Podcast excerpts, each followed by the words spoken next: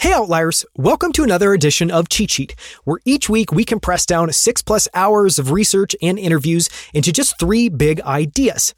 You can listen to those three big ideas in about 15 to 20 minutes in this episode, or you can read them in about five. And if you're interested in getting the newsletter version of Cheat Sheet, you can sign up for that and get it in your inbox completely for free at cheatsheetnewsletter.com. Now, the title of this week's cheat sheet is The Secret to Eternal Life in Business. And the firm that we profile this week is Worm Capital. They're public market investors that are focused on technology, especially disruptive technology.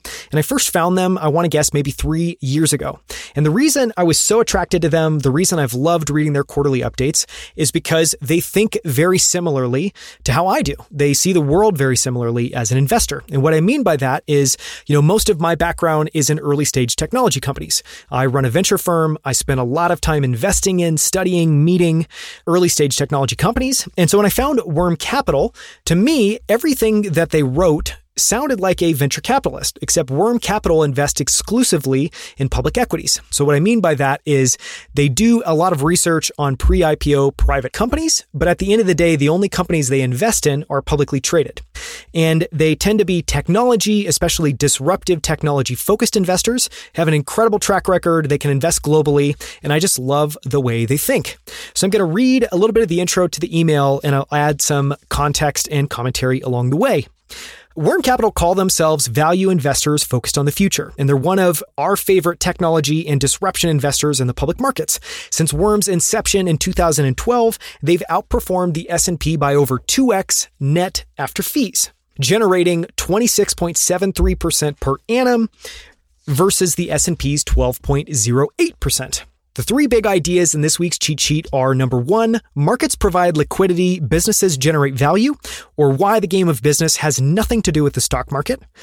The second one is how to find the best companies in any industry by first observing and then deconstructing inputs and outputs. And the third is the secret to eternal life in business, or why the company that delivers the best customer value proposition consistently always wins. And these three things that we're going to cover this week are a great example of why I love the challenge of doing cheat sheet each week because I want to be honest, I struggled with about five or eight different ideas that I wanted to cover. And so identifying these three was enormously difficult. But the kind of mental math that I'm doing when I'm trying to figure out which three ideas to highlight is effectively asking myself the question if I could only remember three things from all the research and all the time spent interviewing Worm Capital, just for myself, what would those three things be? And then my hope is those things are valuable enough that they're valuable for other people to want to listen to and want to learn. And I think, again, the whole goal of this is to try to compress down, try to distill down as much knowledge as possible from these interviews into something that you and I can hold on to and keep and carry with us as we go forward. So let's jump into number one. And the reason that I liked this is because I just think it's very grounding. You know, whenever you're covering a investment firm, such a big part of how they invest is just how they think about the world philosophically. And so this, you know, the more time I spent going through all of the research that I did, almost none of which ended up making it into the interviews. This idea, we actually didn't cover much in the interviews themselves, but I was, I was going back and thinking about what to compress. This really stood out to me. And so the principle again is markets provide liquidity, businesses generate value, or why the game of business has nothing to do with the stock market. I'm going to read for a bit and I'll add some commentary along the way. Worm likes to say that the game of business and the stock market have nothing to do with one another. As an analogy, Arne Alsin, Worm's founder and chief investment officer, says getting excited about the stock market is like getting excited by the ticket, ticket office at the Kentucky Derby. The ticket office is where you go to make bids, to increase your position, or cash in your bets. All the real action happens out on the track. That's where the race is won. And what I love about this is, again, I think one, the analogy is just beautiful because I think what Arne is saying here, and we'll get into more of it in just a second, is that, you know, if you have a choice as an investor, you have a, a, finite amount of time that you can spend, you need to be spending as much of that time as possible studying the things that are actually going to determine your success. And in his view, almost none of those things have to do with the stock market. And almost all of them have to do with understanding the businesses that you invested in as deeply as possible. So it should be no surprise that Worm spends 2% of their time on the stock market and 90% of it researching and deconstructing businesses. In their view, the stock market is only where they go to increase or decrease their positions. Outside of that, there's no useful data or information there. Meaning from their perspective, and you know, I'll just add a quick caveat here, it, there are as many different types of investors as you could possibly imagine. You know, as it's been said many times before, there are many ways up the mountain. And so it's not, you know, Worm's an investor that doesn't focus much on public markets and they don't focus much on the price movement of shares and aren't doing technical analysis and aren't doing charting. But there are plenty of investors that do those things and have generated enormously successful track records. So it's not that those things aren't valuable. I think it's just in Worm's perspective, they spend all of their times obsessing about researching, deconstructing, trying to understand the industries and businesses that they care about. And I love it. I love profiling opinionated investors because I think no matter what your approach is, there's something we can learn from every single type of investor. So, continuing in Arne's thinking, the real action is in the game of business. Arne says, when I look at business, it just screams game. It's a game of strategy. You have competition between teams. You have enormous stakes, trillions and trillions of dollars. And so, how Arne describes a business, and I love this, is an intense competition that happens one transaction at a time, which revolves entirely around the customer value proposition. And I'm going to do a quick aside in a second. Remember this because this is going to come up so many other times in this week's episode so much of how Worm thinks about businesses and how they compete and who's going to win is through the lens of the customer value proposition. And so this is going to come up many other times today. This is the first time it's surfacing. So just pay attention. With each transaction, the customer is making a choice whether to keep their dollars or trade them for a given value proposition. The only way to ensure your survival in business is to deliver the best value proposition to customers. Now, I loved this point, and that's why I wanted to start with this because I think, you know, for anyone who is interested in, in building a great business or investing in great businesses, we all have to have some sort of view in our mind of how competition between businesses works and how businesses succeed and what that success is dependent upon. And I just thought it was so profound when I'm talking with Worm, when going back through their research, how obsessive they are about understanding the value proposition that a business offers to their customers, and then understanding their ability to deliver and even over deliver on that value proposition. And I mean, the logic makes complete sense to me. And it's because at the end of the day, any customer's experience with the business is going to be determined by what they were promised and if that was delivered. And then if they go to there consistently, how consistently that's delivered.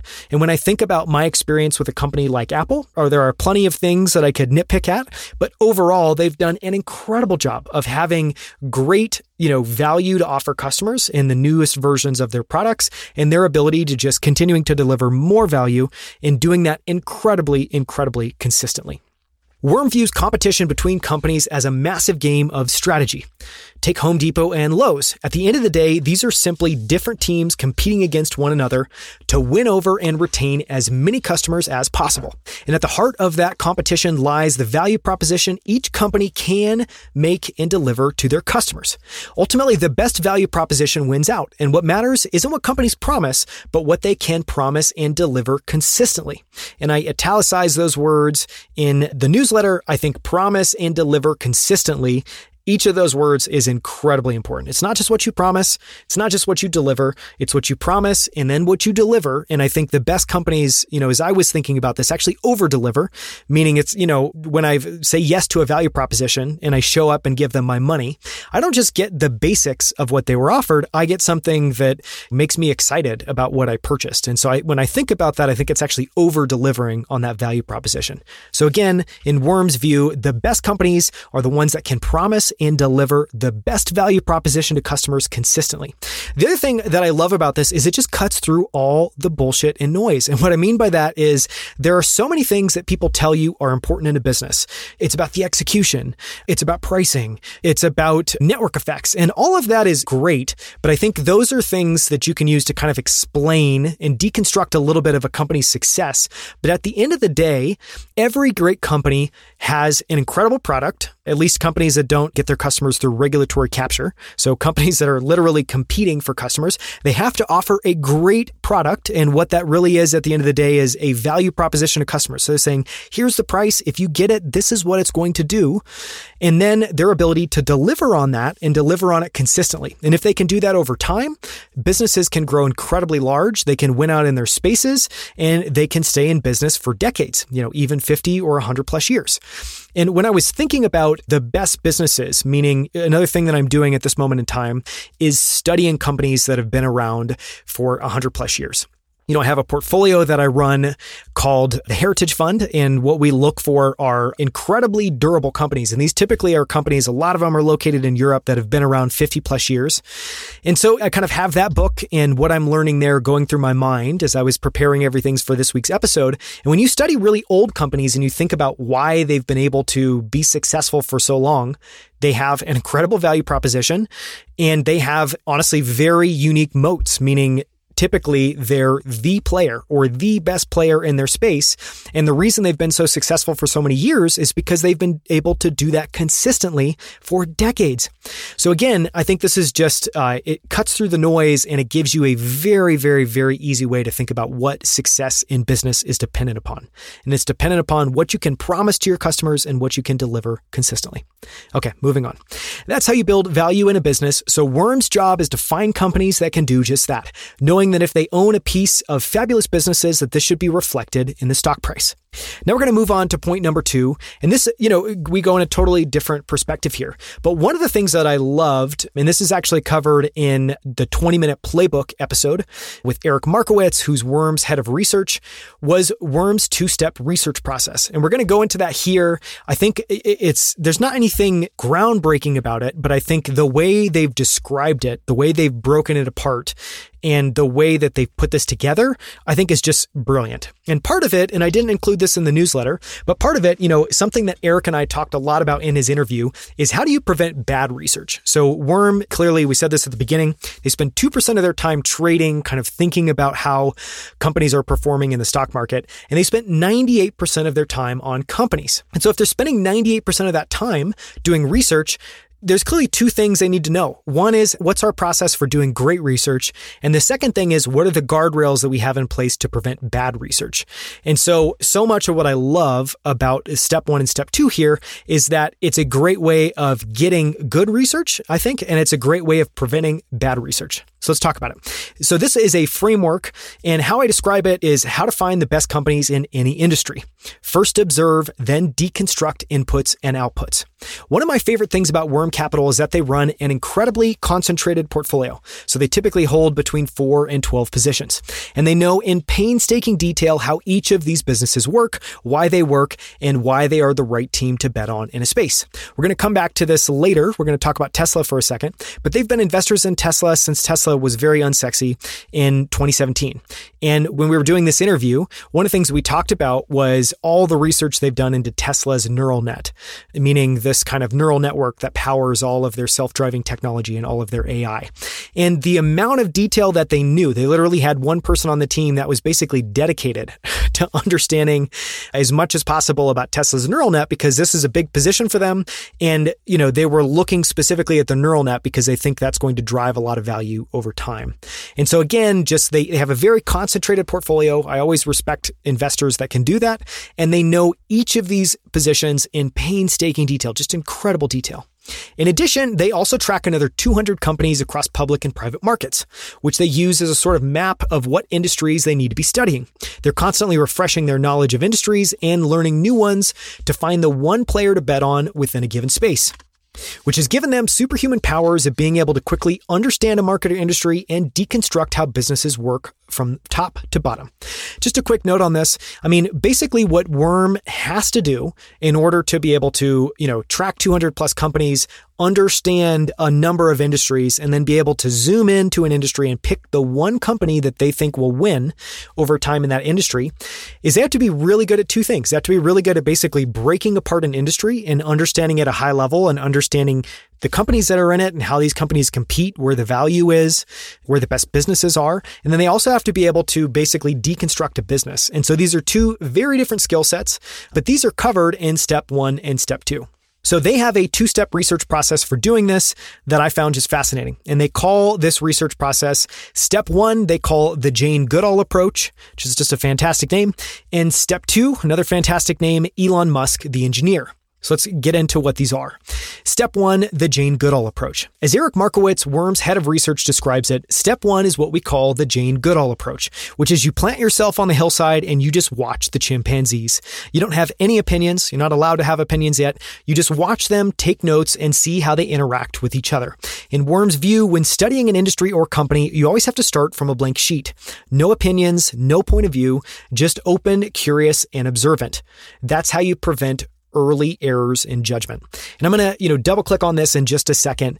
But again, what, what, are we talking about here? We're talking about a framework for doing good research and guardrails to prevent bad research. And so I thought this was just fascinating. And, you know, I'm kind of summarizing it. I'll summarize it here in a second. But Eric's view is basically that for a lot of people, as soon as they start trying to break apart an, an industry or trying to identify companies, they start from opinion. And so they already have preconceived ideas of what's going to be best. And Eric's point is just you can't do that. The first thing you need to do is just observe. And so what they try to do is if they're picking an industry that they want to learn, they're literally doing that. So they're trying to just say, what are all the companies that are in this universe? And then they're just watching them. They're watching news. They're watching product releases. They're watching how companies interact with one another. They're watching how pricing works. And all that they're doing here is just getting, you know, it's almost like if you think about this in a camera analogy. So, meaning, you know, a cinematographer, someone who's filming a movie set. In step one, they're using a wide angle. They're just trying to take in as much information as possible, get context, and understand the broad brushstrokes of how an industry works. And then step two is all about doing the super tight shot and getting into the details. So we'll go back to the newsletter. Eric says there's a big difference between conviction and opinions. Conviction is great. Opinions are really bad because opinions are what really screw you up. The first step is just raw data collection, sketching out quite literally all the different companies in the industry. It's about starting fresh, being intentionally naive and open minded in order to allow yourself to develop deep conviction. So, again, step one, you're Jane Goodall. You just plant yourself on a hillside. And in this case, you're watching an industry, and the chimpanzees are just a bunch of, of different businesses. And all you're doing is you're just watching what's happening and you're trying to take it in. And so you're, you're trying to not have any opinions, to give yourself the time to just watch and learn and develop a little bit of context before you dive deeper. Step two is Elon Musk, the engineer. If the Jane Goodall approach is all about understanding the broader context, Elon Musk, the engineer, is about taking things apart and putting them back together to understand how they work. It's the engineering phase of the research process. As Eric Markowitz says, once we've sort of identified the dynamics of the industry, we spend as much time as possible understanding how products are made. Taking something like Amazon, we ask, how does a seller system work? How do the actual platform dynamics work? Who makes money? What percentage? And so here, again, I think the most important thing, and that's why I love just the, the naming here, is imagine Elon Musk, the engineer. He's trying to figure out a very difficult problem. And so he has to take it apart as if it's some sort of machine to try to identify the inputs and the outputs. And so you're really, I think, you know, one, you're no longer trying to just take in the high level details. You're trying to get into the trenches of the business. You're trying to understand how the sausage is made, the trade offs that are being made. And what you're really trying to get to again, why are you doing all this? Why are you doing broad brushstrokes on an industry? And then why are you deconstructing businesses? Because your goal in order to make the best investment again, using this worm's view of the world, is it is all around the customer value proposition. And so they're trying to understand, you know, what's the current reality within the industry? What companies should we be studying? And then the, what they're really trying to get at is which companies are going to be able to deliver the best customer value proposition today and tomorrow. And we'll get into the tomorrow bit of that question in just a second. But again, that's what we're trying to do here. So all of this inputs and outputs is to try to figure out who can deliver the best value proposition to customers. It's all about demystifying a business, breaking it down as if it was a mechanical machine. It's about understanding the inputs and the outputs so you can identify which ones truly matter. It has nothing to do with understanding how much a company like Amazon will make this quarter. That insight has a very short shelf life. Instead, Worm wants to understand the nitty gritty details of how the business works and why it works, which is an insight that has a much longer shelf life. So that's number two. That's Worm's two step research process. And again, step one, the Jane Goodall approach. You're just observing, you're taking it in, you're not allowed to have any opinions. You're just gathering data. And then step two, you're diving into the weeds and you're trying to take apart a business as if it was a machine to understand the inputs and outputs. So now we're going to move on to the third piece of this week's cheat sheet, and it's a principle. And that principle is the secret to eternal life in business, or why the company that delivers the best customer value proposition consistently always wins. So, you know, one of the questions I was asking myself coming out of these interviews is what is Worm's secret? They've been doing this for 10 years. They have 2x outperformance. What is their secret for picking the best company in any industry? And again, this goes back to what we said at the beginning. This idea that all of competition and who ultimately will win in any given space or any given industry is about value proposition. It's who can make the best value proposition to customers and who can deliver on that and who can do it today and who can do it tomorrow. And these are very different things. So the answer is startling. They just look for the company that can create and deliver the best value proposition to customers consistently. Because ultimately, Worm believes that business is a fierce competition between customers that is one transaction at a time.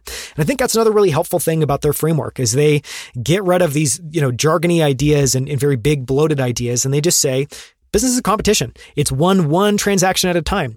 And yes, you might want to look at a very large business like Amazon or Apple or Starbucks or say, nah, one transaction at a time isn't really what it's at. But that's true. And this is why, again, very large companies can be toppled.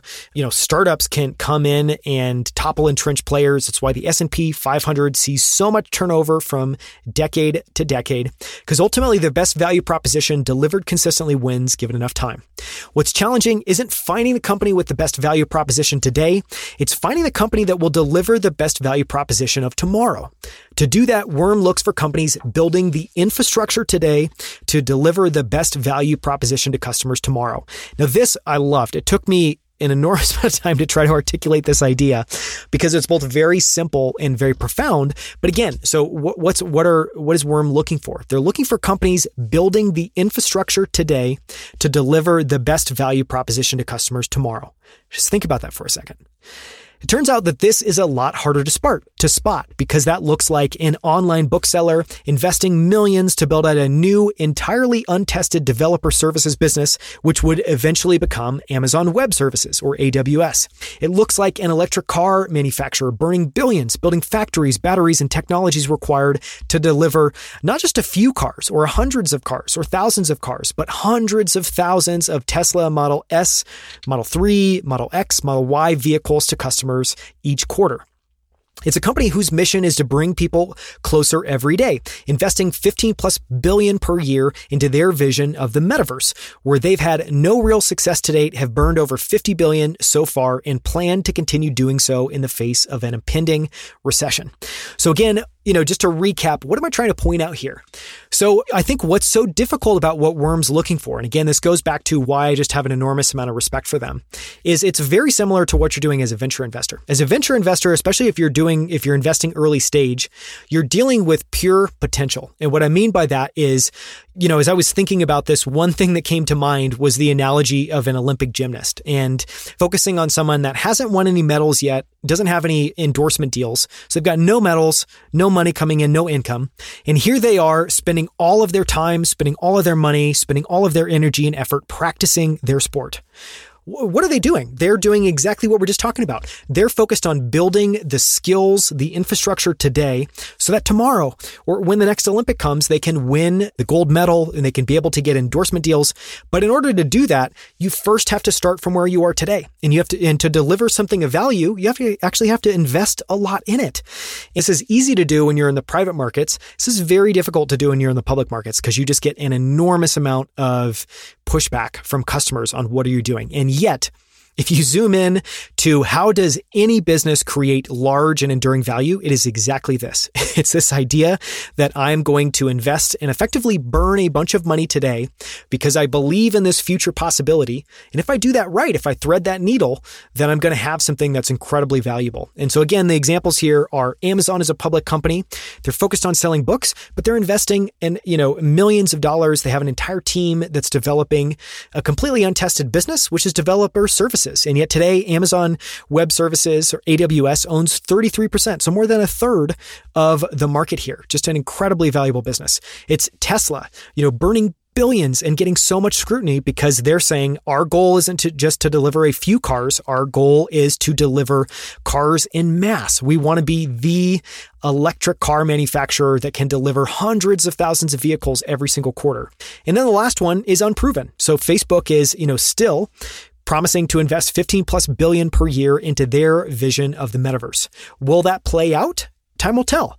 But I, I wanted to identify this is something that's happening right now. They're getting an enormous amount of scrutiny for doing this. And yet they think, Mark Zuckerberg thinks that this is going to be a very lucrative business down the road. And so this is a current example of exactly what we're talking about here. All of these were widely mocked and ridiculed because they were investing ahead of demand. They were building the infrastructure today to deliver the best value proposition to customers tomorrow. Worm's ability to see through this fog of war during the heavy capital allocation phase and see the potential of what's being built has been their key to success. As an example of this, they've been investors in Tesla since early 2017, when they came to the conclusion that Tesla could design, engineer, manufacture, market, and deliver the world's best electric cars, the type that consumers actually wanted to own and drive. And just to underline this, I very intentionally listed all of those things that Tesla had to be able to do, because again, it just goes back to this idea. You can't just design something. You can't have a concept car and promise that to customers and you're never able to deliver that. That is not a way to build a business. You might have an initial spike of interest. You might get a bunch of reservations. You're not going to build a large, durable company that way, and you're definitely not going to win the market. And so, you know, this goes back to something I've talked about a lot on Outlier Academy, which is that the world's most successful businesses are successful because they exist in a superposition. They're good at everything. They're good at all phases of what they do, which is why they're so hard to compete with. So again, it wasn't just saying, ah, I think Tesla's going to make some interesting cars or, oh man, this, this concept car that they have looks great and consumers are really interested. Worm dug deep into the weeds. They went and visited their manufacturing facilities. They went and spent time with management team to make sure that Tesla could design, engineer, manufacture, market, and deliver the world's best electric car, the type that consumers actually wanted to own and drive. And in the newsletter, I actually show a price chart. You know, I think it's helpful here because Tesla is a polarizing example in the last two years since really 2020 the price has exploded. And you know there's an enormous amount of debate over whether elon musk is a con man or whether he's actually able to deliver. But i think it's important like that's not what tesla was in 2017 in 2017 tesla was you know you can see this you can go to google finance or go to your favorite stock app type in tsla look at the price chart. Over the entire time that tesla's been publicly traded and what you'll effectively see is from the time it came to market to right around i think it was late 2019, early 2020, it traded in a very narrow range. It was basically between zero and say $25, maybe $30. And then it's exploded in price. But, you know, in 2017, when Worm decided to invest, they did that in the middle of this really difficult trough. And what I mean by trough is a lot of people uh, try to describe something, you're going to have to visualize it. You know, a lot of people, when they think of what a successful business looks like, they think about a stock chart. And so it's this jagged chart that goes from the bottom left hand corner up to the top right corner. And it's this kind of linear, nice, progression. And in startups, you know, it maybe looks more like an S curve. A lot of people talk about it like a hockey stick, but it's effectively this idea that you're starting from nothing and you're just accruing value over time.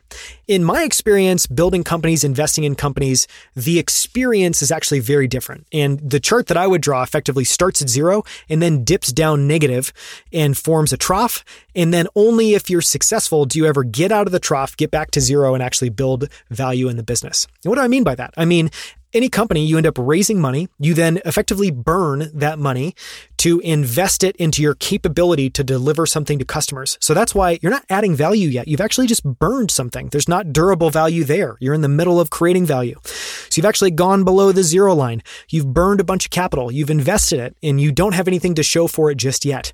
And your goal is to get out of that trough the trough's very difficult, but again, what does that trough look like? It's Tesla burning billions building factories, batteries, and technology.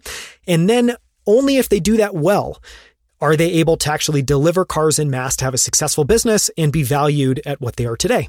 And so I think the stock chart for Tesla is amazing.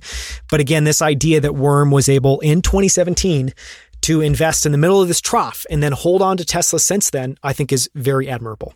In 2017, Tesla traded between a price range of $14.06 and $25.97. Tesla continued to trade in that range until late 2019, a full two years later. So again, very much like early stage investors, a lot of public market investors judge their success quarter by quarter. You know, maybe a long holding for them is over over a year because they want to get long-term capital gains treatment. But it doesn't tend to be years and years and years, and it definitely doesn't tend to be 2 years until they start to see the movement in the business and the share price that they'd like to see. So again, Worm made this investment in 2017. Tesla was trading in a very unsexy range before any of this explosion in price, and that lasted for a full two years after they made this initial investment. After which time it exploded in price, and today Tesla still trades above $200 per share. Worm's ability to invest deep in Tesla's cash burning trough, gain conviction to own it in size, and maintain that conviction through volatility, through the volatility we've seen, is impressive. Worm came to this conclusion years before other investors did, and years before Tesla ever became a meme stock. Eternal life in business is granted to those who can make the most compelling value proposition to customers and then deliver on it, day after day, transaction after transaction. So again, the big idea, I don't want to belabor it, but I'll just make it one more time, is that business is an immense competition. It happens one transaction at a time. And actually, that competition is very easy to understand because it revolves around something that we can all see and we can all experience, which is a company's value proposition to a customer. So it's what they're promising customers. You know, how, how can you tell what they're promising customers? Watch the ads. You know, if it's a company that's advertising, go and watch their ads, go and look at their print ads or their display ads, go to their marketing site and see what they're promising to customers. So it's based off that. What are they able to create? How well are they able to market it? All of that's involved in the promise they're making to customers. And then really where the rubber hits the road is their ability to deliver on that promise and not just deliver on it once or deliver on it in a spotty way where sometimes it's a great experience and sometimes it's a terrible experience, but deliver on it in a way where nine out of 10 times, 10 out of 10 times within that range, it's a fantastic experience. And so it's all about the value proposition. It's about the company's ability to make a compelling promise and deliver on it again. And so just to close out, you know, Eric Markowitz, Worm's head of research, likes to say, we can stomach quote risk. We can't stomach business risk. We think the much bigger risk lies in owning companies that can't deliver an incredible value proposition to customers. If you're interested, again, you can sign up for Cheat Sheet. It's completely free. It's a newsletter we send out once per week at cheatsheetnewsletter.com. And in this newsletter, so we, you know, the, the, what we've been talking about today is the secret to eternal life in business. You can find that at www.cheatsheetnewsletter.com slash p slash the dash secret dash two dash eternal dash life dash in dash business. Sorry to do that, but if you want to type it up really quickly, you will be able to do that. And that is this week's cheat sheet.